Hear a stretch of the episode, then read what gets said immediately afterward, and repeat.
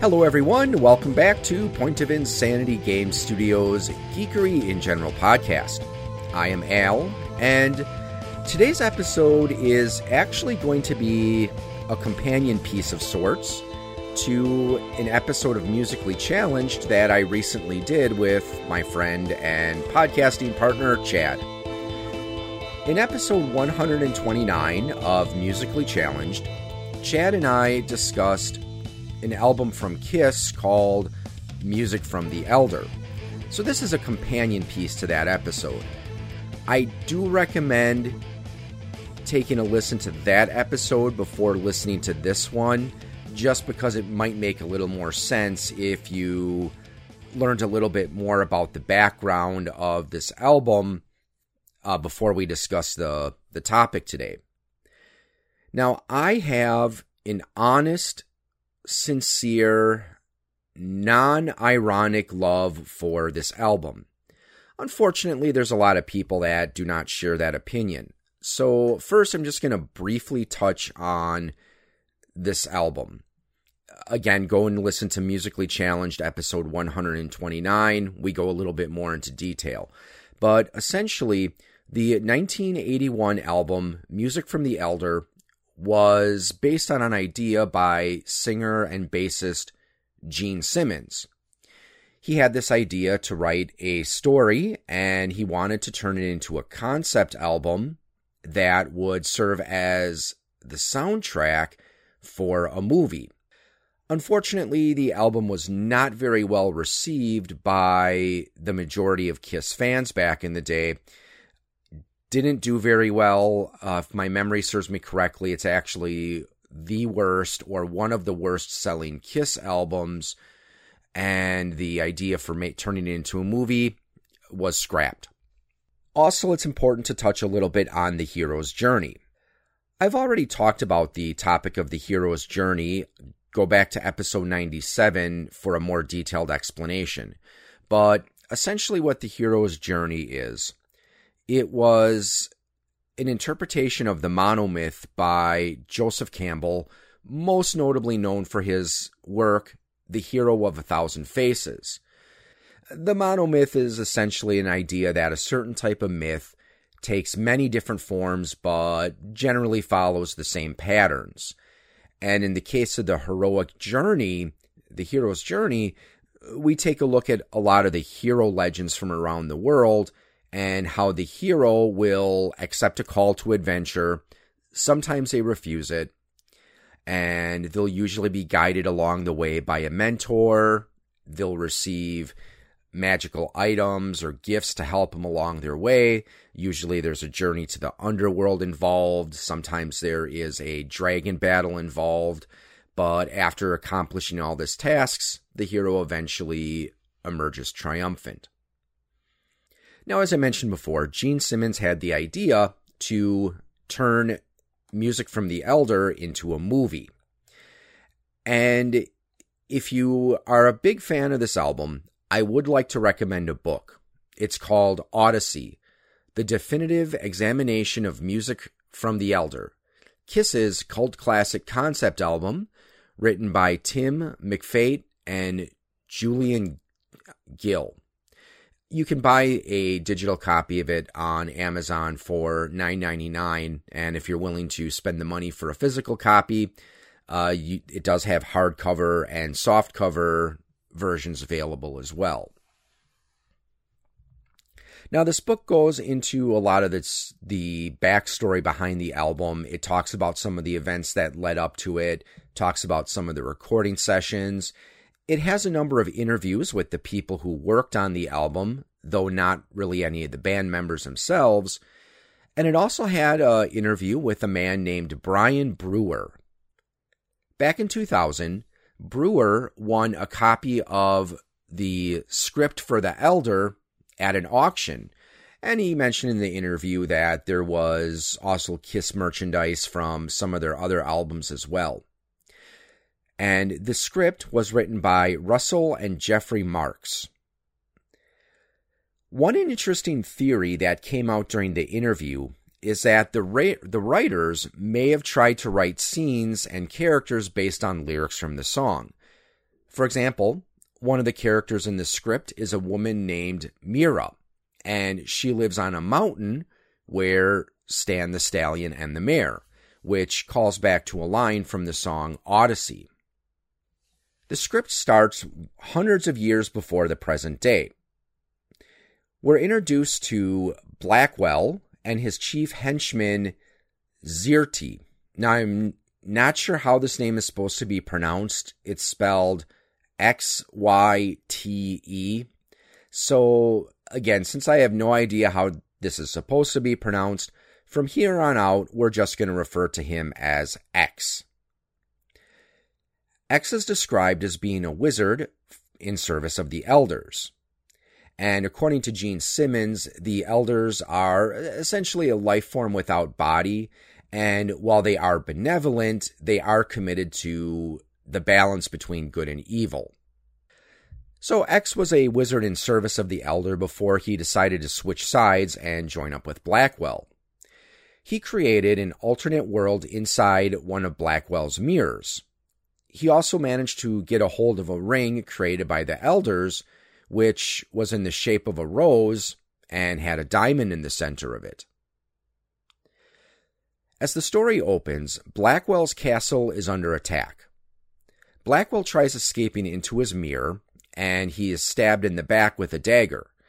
This causes him to drop the ring, and as it hits the floor, the diamond pops off and lands on the side of the portal where Blackwell is, and the ring stays in our world, and the portal closes. The story then moves on to the current day. Here we meet our hero Eric, a college student and aspiring Olympic gymnast. At this time, he is looking to join a fraternity. He gets a recommendation from a friend, and as a part of his initiation, he needs to spend a night in a castle that is down the street from campus. Hmm, a college campus with an ancient castle down the street. Gee, how's that for plot convenience? Well, Eric decides he's going to sneak into the castle, which is now a museum. He joins a tour, but stays behind the group and falls down a staircase.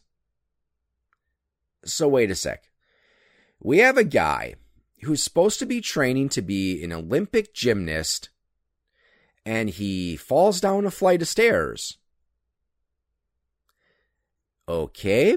Well, anyways, to continue, our hero finds himself in the mirror chamber, and lo and behold, the ring from the opening act is right there on the floor. He tries it on, and of course, it fits perfectly. For some reason, rubble falls from the ceiling, and as Eric tries to avoid the falling rubble, he falls into a mirror and finds himself on the first alternate world that X created the forest world. From here, the script cuts back to Blackwell and X. Now, in the interview, Brewer compares X to the Wicked Witch of the West, as he has his own flying creatures under his command. The script describes them as a cross between a dragon and a pterodactyl. The creatures see Eric and fly back to their master. X puts his hand on one of the creature's heads, which allows him to mentally see what the creature saw. X informs Blackwell that Eric has arrived. At this point in the interview, Brewer makes an interesting statement, and that Blackwell seems to be more like Dr. Evil from the Austin Powers series than a true villain he's not really bloodthirsty, but he's still ruthless. Also, Blackwell doesn't really get a lot of screen time. His henchman actually does more of the work than he does.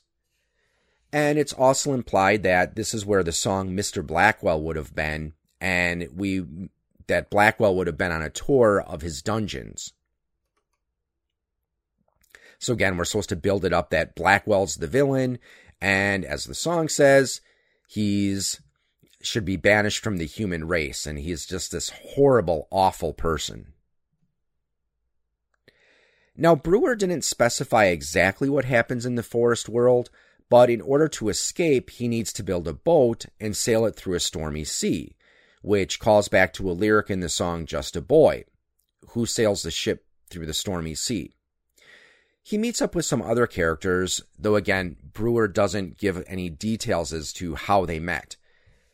By the time they leave Forest World, Eric's party consists of the following members. First is Morpheus.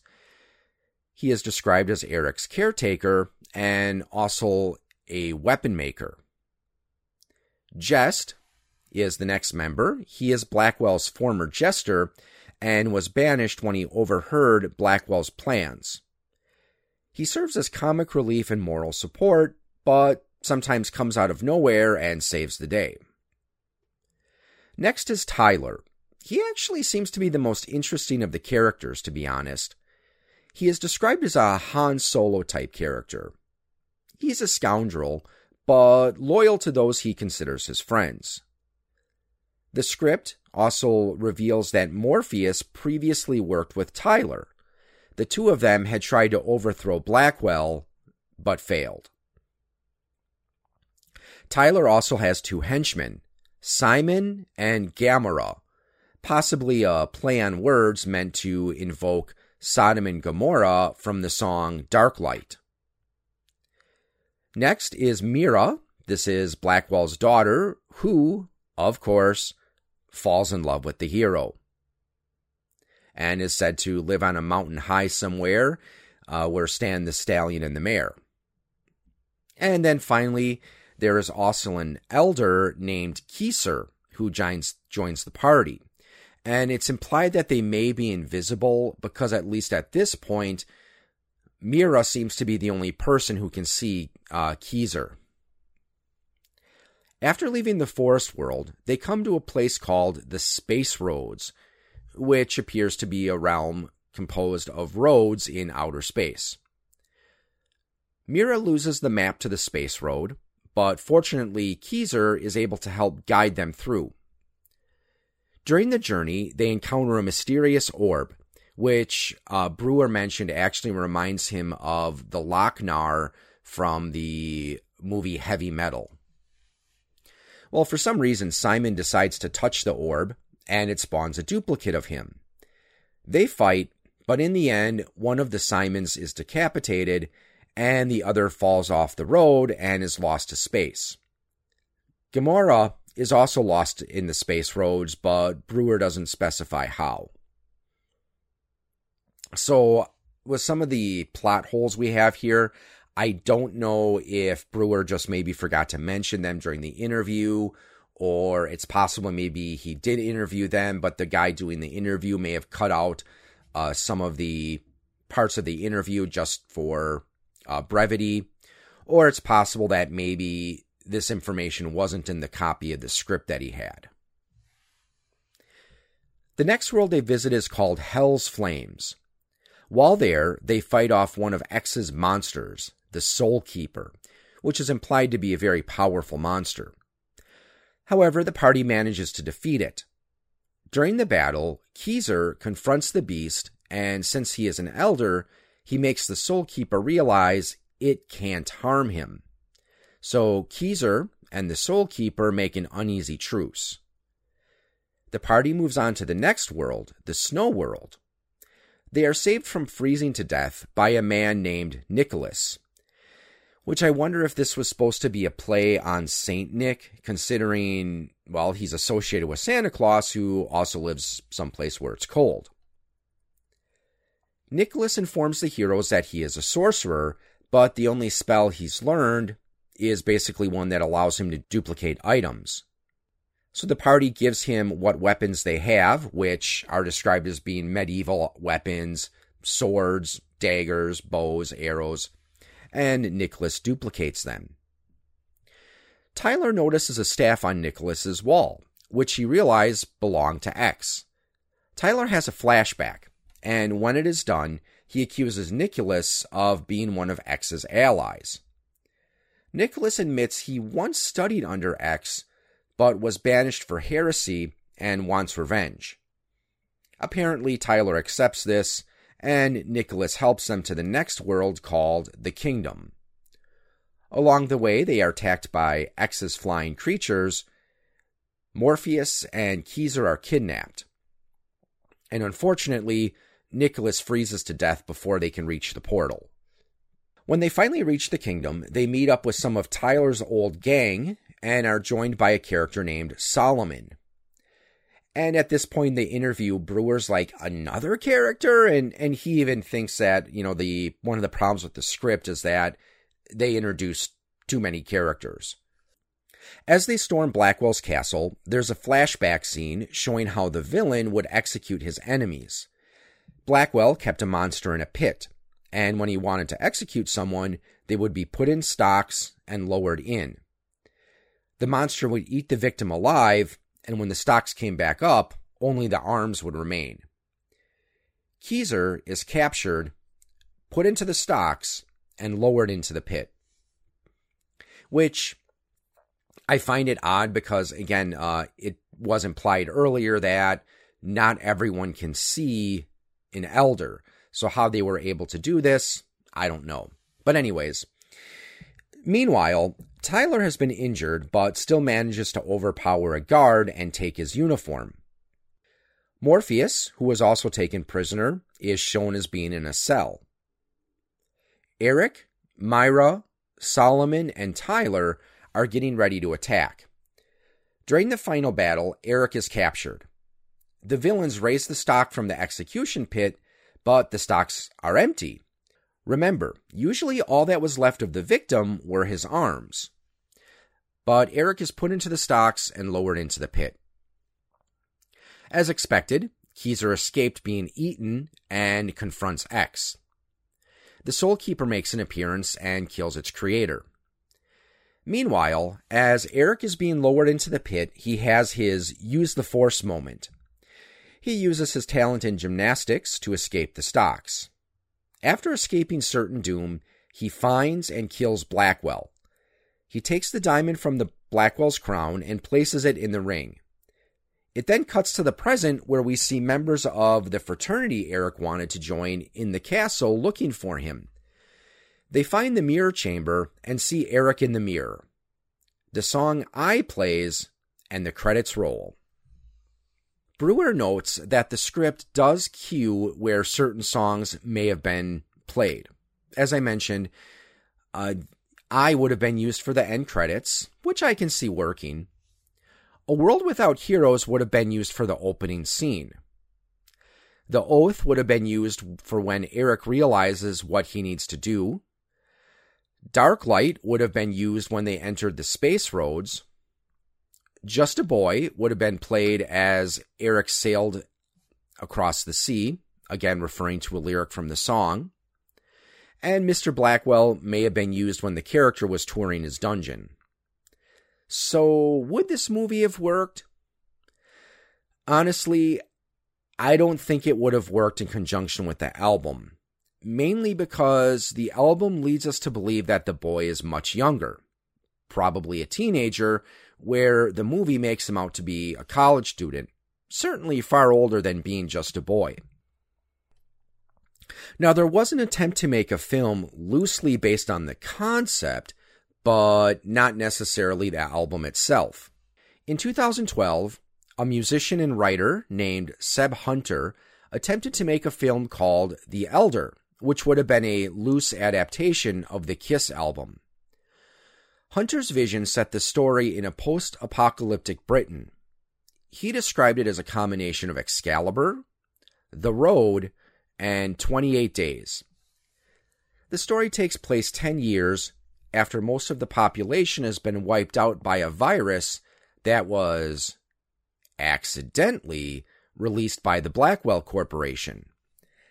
This virus was said to be similar to the H1N1 flu, which had occurred in 2009. So, not too much before the when Seb Hunter tried to create his script. However, we find out the corporation released the virus on purpose. The head of the corporation is described as a combination of Hitler, Mugabe, and Joseph Mengele, who wants to create a race of genetically perfect people.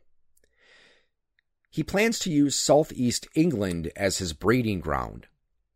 Since there's no centralized government, the corporation takes control and sets up a laboratory on the Isle of Wight. Blackwell establishes himself as the head of a new religion, with order kept by a group of roving priests. Most of the population lives in heavily fortified towns.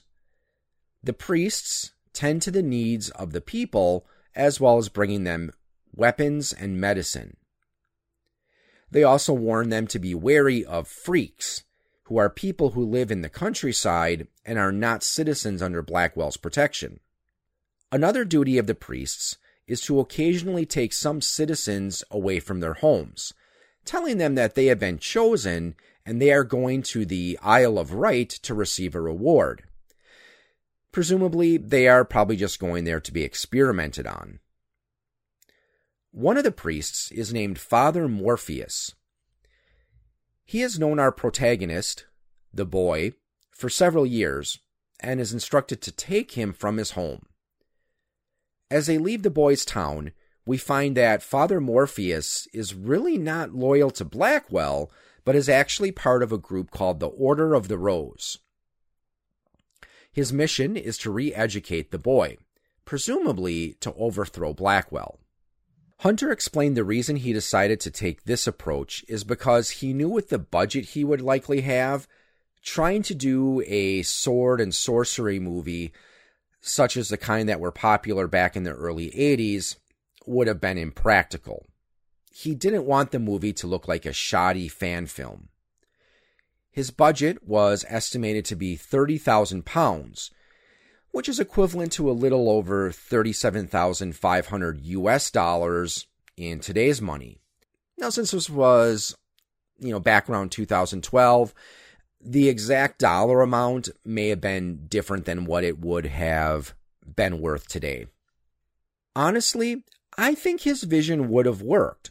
The trailer is up on YouTube, and most of the trailer shows the characters in the countryside or abandoned urban areas so I think he may have been able to pull it off with that budget because, you know, again, that the amount of money he wanted for the film, eh, pretty small, I would imagine, even by independent film standards. Also, it's interesting to note that in the trailer, Blackwell, or at least a character that I assume is Blackwell, compares the outbreak that kills off most of the population to Noah and the biblical flood. Now you might be wondering, how would I have written the script to go along closer to the album? Well, I'm glad you asked because I'm going to tell you. Now, I would have actually stuck to the modern day instead of doing multiple periods like in the original script. First, I do like the idea of Blackwell being hundreds of years old, so I would keep that aspect of the character and make him a reoccurring evil that comes back every now and then. I would keep with the idea of making the boy younger. I would put him at about 15, maybe 16 years old, somewhere around there. I would also keep the name Eric as a reference to the original script and to the late drummer Eric Carr. Our hero would be a hopelessly average boy. Not physically weak, but not overly athletic.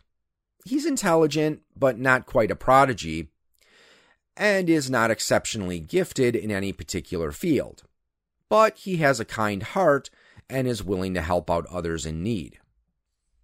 I would not have introduced as many characters as the original script had. I would have kept Myra and made her one of Eric's classmates. She would be the girl that Eric always had a crush on, but was always too shy to ask out, something that I think a lot of people can relate to. I would also make her athletic and a skilled martial artist. Perhaps one of the reasons Eric is so afraid to approach her is because he thinks a tough girl like her would have no interest in a normal, unexceptional person like himself. I would also keep the Tyler character. I would make him Myra's older brother. I liked the Han Solo personality from the original script, so I would keep that as well. However, I would have left out Jest, Tyler's henchman, Solomon, and Keezer. I would have the movie open with the songs Fanfare and The Oath. We would start with a dream sequence, with fanfare playing in the background, and Eric comes to an ancient door. As he opens it, the oath plays, and Eric witnesses a great disaster unfold. And he gets scared, of course, and runs away. We would then fade to the real world where we see Eric is on a school field trip to a museum where he sees an artifact that resembles a puzzle piece with a symbol on it. He realizes he saw that symbol in his dream the other night. On his way home from school that afternoon, he is attacked by bullies and humiliated, but Myra comes to his aid. The next song would be Just a Boy, this would be Eric dealing with his feelings of self doubt after being humiliated and bullied. He wishes he could be tough, he wishes he could be a hero, and he aspires to something greater but just doesn't think he has the potential. Later that night, we would see a thief breaking into the museum and stealing the artifact that Eric was looking at. The next song, Mr. Blackwell, would of course be introducing the villain. I would make him the head of a corporation. And as we meet him, he would be in, in, a press conference denying that his company is guilty of polluting a small town's water supply in order to avoid of disposing their industrial waste properly. After he leaves the meeting, he talks to one of his advisors. During the conversation, we learn that not only is Blackwell guilty of ordering the improper disposal of toxic waste, but he's also fighting several other lawsuits involving unsafe working conditions and other unethical practices. Again, we're trying to paint Blackwell as being this horrible, rotten, terrible person that we're not supposed to feel any empathy with whatsoever. The thief who broke into the museum brings the artifact before Mr. Blackwell. Bud is then beaten up by a couple of Blackwell's goons and dragged away to an uncertain fate. Blackwell takes the artifact to a private room and places it on an altar next to several similar artifacts. As the pieces come together, they start to glow. And Blackwell utters a cryptic phrase about how the time is near. Well, from here we might have a montage where we would see strange things happen, such as unusual weather, blood dripping from religious artifacts, and general uneasy things like that. The next song, Only You, would describe the meeting between Morpheus and Eric. This is where Eric is told of his destiny, but he flees as he doesn't think he's up to the task. Well, since Eric has refused his calling, Blackwell manages to complete his ritual as the song Dark Light plays. We find out that he has obtained other similar puzzle pieces, and when placed together, they form a disc. However, there is still a piece missing in the center. However, he has managed to complete enough for the ritual where a great evil is unleashed and devastates the world. I would probably introduce the Tyler character here. He rescues Eric from danger and informs him that Myra has been taken by Blackwell and is going to be used as a sacrifice to complete his ritual. The next song would be A World Without Heroes. Eric has survived the disaster and sees the world in ruins. While surveying the carnage, he realizes that he can't turn away from his destiny. Tyler and Eric seek out Morpheus, and Eric is brought before the Order of the Rose. The song Under the Rose would cue up as he is initiated. Like any good hero going on a journey, he will be given gifts to help him on his way. I would probably use a sword and either a ring or a necklace. And since Tyler is going to be helping him, he'll receive a little something something as well. The next song will be Escape from the Island. Tyler, Eric, and Morpheus make their way to Blackwell's private island, Stronghold. Tyler and Morpheus distract the guards while Eric saves Myra. The four make their escape to confront Blackwell. I would use the song The Oath again for the climactic battle in which our four heroes confront Blackwell and defeat him. But as Blackwell falls, he places a bloody hand on the disc, causing it to glow. A gate opens in the sky, and we see an entity that resembles something out of the Lovecraft universe. However, Eric realizes what he needs to do. He takes the trinket the elders give to him, and it fits perfectly in the center of the disc. With the artifact now complete, Eric has the ability to control it. We would cue the song Odyssey, as this is where Eric uses the power of the disc to close the gate. He reverses the damage done by Blackwell, and the world returns to normal. Eric realizes that the disc can't be allowed to fall into the wrong hands. So he strikes it with the sword, causing both the sword and the disc to crumble into dust. Morpheus comments that his work is now done and leaves the group. As Tyler, Eric, and Myra leave the building, they realize no one else is aware of what happened. And later we find out that Blackwell's corporation goes bankrupt after news that its CEO mysteriously disappeared. As the story ends, Eric finally works up the courage to ask Mira on a date. The song I plays and the end credits roll. Now, since post credit scenes are all the rage, I would include one of those as well. So after the credits are done, we would go to a scene that takes place 80 or 90 years later. We see an archaeological dig site. A hand clears some debris away from a pile, revealing the part of the puzzle disc that we saw at the beginning of the film. The hand picks it up, and we see a smiling Mr. Blackwell. Because, again, as I said before, I did like the idea of Mr. Blackwell being hundreds of years old, and I would put him as this reoccurring evil that needs to be defeated again because, as it says in the song, only you, in every age and every time, a hero is born as if by some grand design.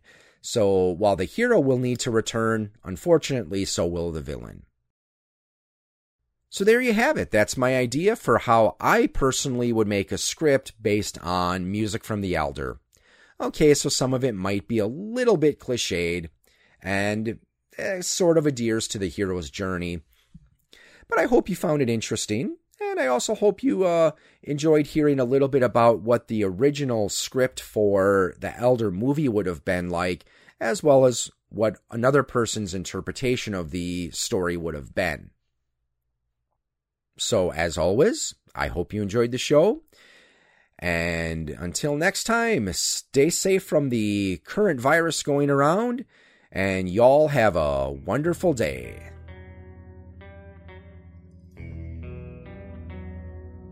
You have been listening to a program from the Point of Insanity Network. Visit us at poigamestudio.podbean.com for more shows.